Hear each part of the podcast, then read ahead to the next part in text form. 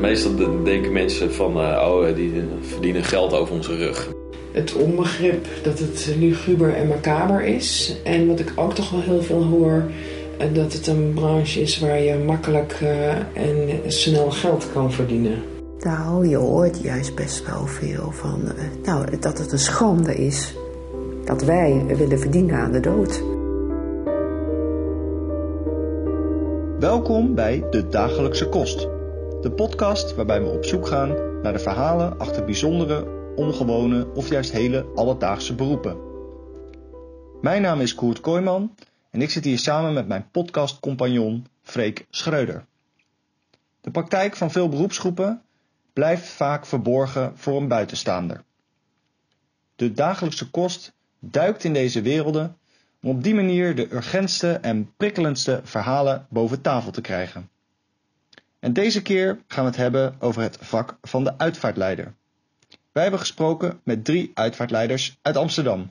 En wij vroegen hen hoe het is om te werken met de dood. Want wat bezielt ze om zich vrijwillig te omringen met rouwende mensen? En hoe ziet een goede begrafenis of crematie er eigenlijk uit? Zojuist hoorde u Chris Beekman, Merel Westerman en Ellen Somsen. Zij zijn alle drie werkzaam als uitvaartleider in de omgeving Amsterdam. Merel werkt vanuit een praktijkruimte in een kerk in Amsterdam-Zuid. Chris is gevestigd in het welzijnscentrum De Brede Hoed in Diemen. En in Nieuw Sloten heeft Ellen haar praktijk aan huis. Om een inzicht te krijgen in het werk van de uitvaartleider spraken wij met hen over hun vak. Als u aan een begrafenis of crematie denkt, denkt u waarschijnlijk aan veel verdriet en pijn. Toch blijkt er ook een hele praktische kant aan een uitvaart te zitten. Er moet simpelweg een hoop geregeld worden. Hoe ziet dat proces tussen overlijden en uitvaart er eigenlijk uit? Het is natuurlijk toch een soort mini-productie in vier, vijf dagen. Iemand overlijdt maandag en dinsdag moeten moet eigenlijk de kaarten op de mat liggen bij mensen. En daar op die kaart staat al alles. Dus wat je een hoop moet regelen in die eerste dag en de dagen die vorderen. Het is echt een mini-productie, dus dat, dat vergt een hoop uh, uh, kwaliteit. En flexibel kunnen zijn dus. Want als ik nu een belletje krijg, dan ben ik over twee uur alweer bezig met mensen. Ja. Ja. Dan moeten alle afspraken voor de komende week weer uh, verplaatst worden. Ja. En als ik er mee bezig ben, ook met het draaiboek, ga ik daarna op de bank liggen. En dan denk ik, zie ik gewoon de hele film voor me. Oké, okay, ik, ik stap mijn bed uit. Ik heb een pak hangen. Is die blauw? Is die zwart? Uh, wat voor kleur stropdas? Uh, heb ik wel een stropdas op? Of uh, mensen die dat de casual komt? Nou ja, de, hangt het al klaar? Moet ik het nog strijken? Is het al gestoomd? Uh, moet ik mijn schoenen nog poetsen? Uh, wat neem ik allemaal mee? Oh ja, schilderijtje, een ezel voor de schilderij. Uh, er zijn kaarsen, heb ik wel een aansteker bij. Eigenlijk kun je het het best vergelijken met een wedding planner. Gewoon een mooie locatie zoeken. Lekker eten met elkaar. Het moet een goede muziekinstallatie zijn. De mooiste bloemen. Daar lijkt het echt meestal op. Vooral locatie zoeken natuurlijk. Want daar denken mensen aan terug. Als ze denken van, god, we hebben vader begraven. Wat waren we op een prachtige plek. En we konden naar buiten. En we hebben een vuurtje gestookt. Desnoods uh, uh, in de tuin of wat dan ook. Ja. Ja. Nou ja, ik heb uh, ook een keer een uitvaart gehad van een meneer die... Uh, Ja, die, die leefde voor het theater en uh, voor uh, wereldmuziek. Uh, dus voor die familie was het ook vanzelfsprekend dat ook ja, de afscheidsbijeenkomst in het theater zou, uh, zou plaatsvinden. Dat werd ook een hele bijzondere bijeenkomst, met, uh, ja, omdat hij ook zo met die wereldmuziek uh, bezig was. Uh, hij had ook heel veel gedaan voor uh, artiesten. Dat er heel veel mensen waren die... Uh, Ja, die nog een concert voor hem uh, wilde geven, een muziekstuk uh, live uh, wilde uh, spelen. En uh, ja, daardoor was dat wel heel uh, bijzonder. Er werd ook uh, na afloop uh, gezegd, die man die heette Gert, dat de uitvaart, dat, dat, dat was een en al uh, Gert en dat theater ook. Want hij bleef daar altijd, uh, uh, hij had ook heel veel voor dat theater uh, gedaan.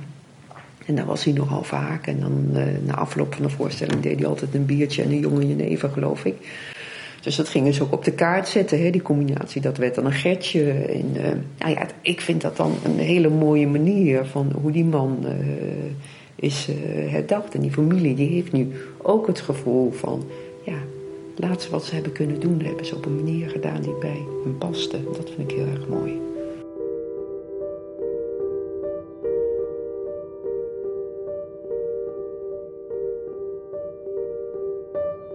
Een uitvaart is er uiteindelijk voor de nabestaanden.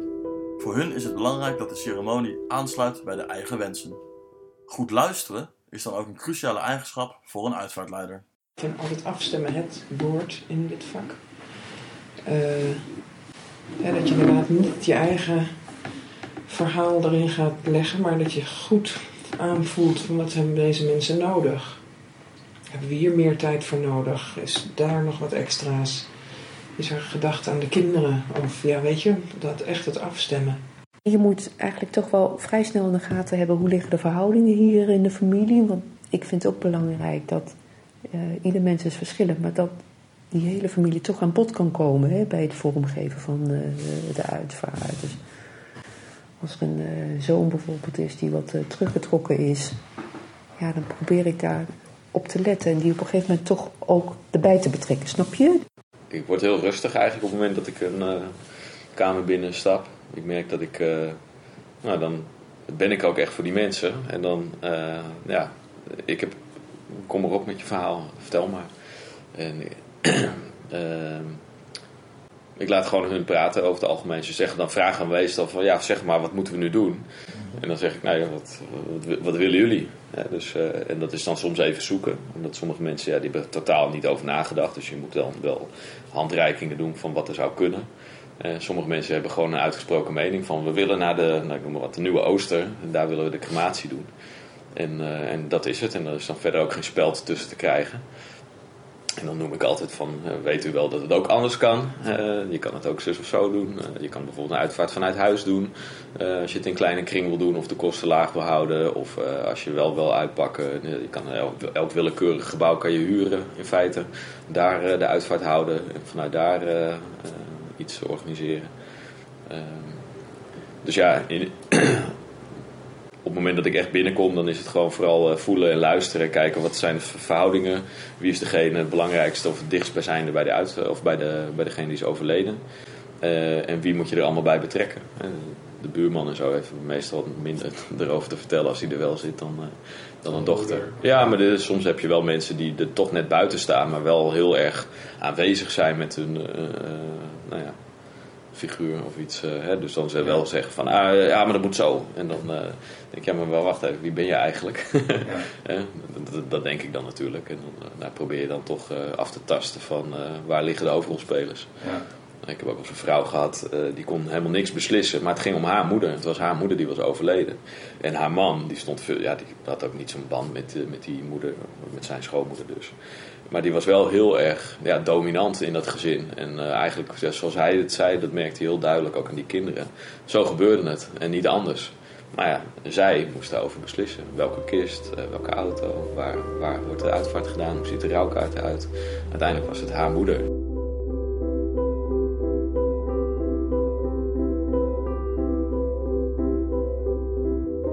Normaal gesproken staan we niet al te vaak stil bij de dood.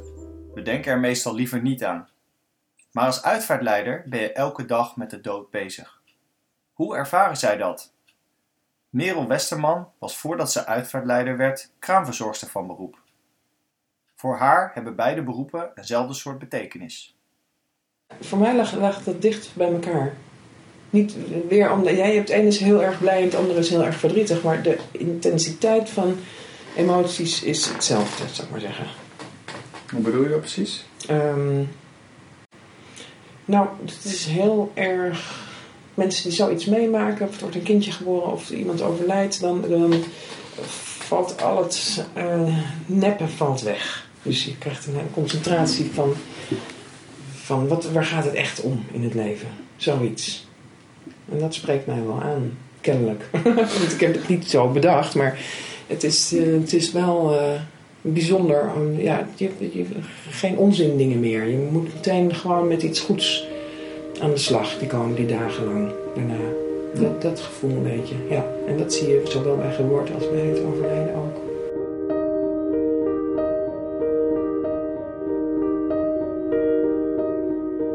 Voor een goede uitvaart moet er veel geregeld en gepland worden. Daarnaast is het belangrijk dat een uitvaartleider goed luistert naar de wensen van de nabestaanden. De nabijheid van de dood schrikt hem niet af, maar geeft het werk juist een soort echtheid of extra betekenis. Als uitvaartleider ben je erbij op misschien wel het belangrijkste moment van iemands leven. Maar maakt de nabijheid van de dood het omgaan met de dood ook makkelijker? Of heb je daar nog specifieke kwaliteiten voor nodig? Voor mij geldt dat, dat ik, ik ben nu zesenvijftig en dat je levenservaring moet hebben. Want toen ik twintig was, uh, nou, als ik dan op een begrafenis kwam en ik kende overledenen niet, dan was ik bij wijze van spreken nog het hardst aan het huilen van uh, iedereen. Maar dat kan nou natuurlijk niet meer. En uh, ik, ik kijk nu gewoon anders tegen de dood aan, want de dood hoort bij het leven. Als er één ding is wat we weten, is dat, dat we doodgaan. Dat is een zekerheid. En uh, ja, dus het is voor mij misschien toch iets meer vanzelfsprekend uh, geworden. En de uitdaging is voor mij dan, als iemand is overleden, uh, om dat afscheid zo goed mogelijk vorm uh, te geven met, uh, met de familie. Binnen twee jaar ben ik mijn schoonopa, in de volgorde, schoonoma, uh, mijn moeder, uh, een andere schoonoma, Uh, een kat, nog een kat. Na tien jaar, elf jaar. En de andere was net jong. Uh, toen mijn relatie na zestien komma vijf jaar. En toen een zoontje. Uh, allemaal kwijtgeraakt binnen twee jaar tijd. Uh, dus dat is best veel.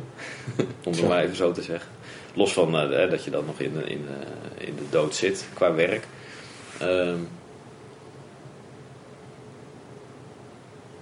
Ik denk juist doordat je accepteert dat, dat de dood erbij hoort. Uh, dat je... Uh,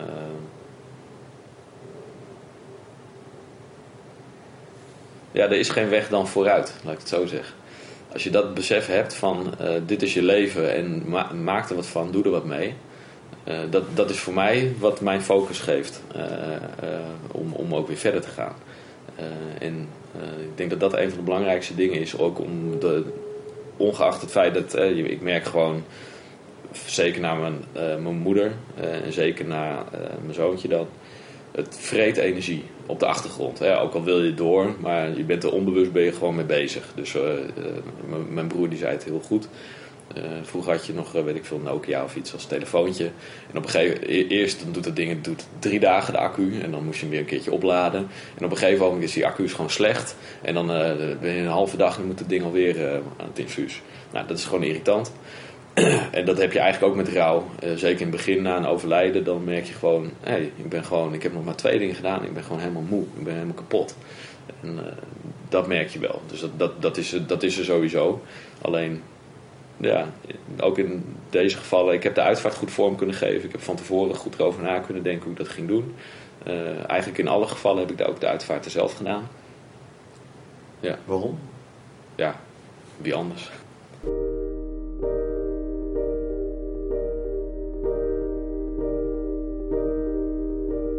Bedanken Chris, Merel en Ellen voor hun bijdrage aan deze podcast. De muziek die je hoorde was van Kevin MacLeod.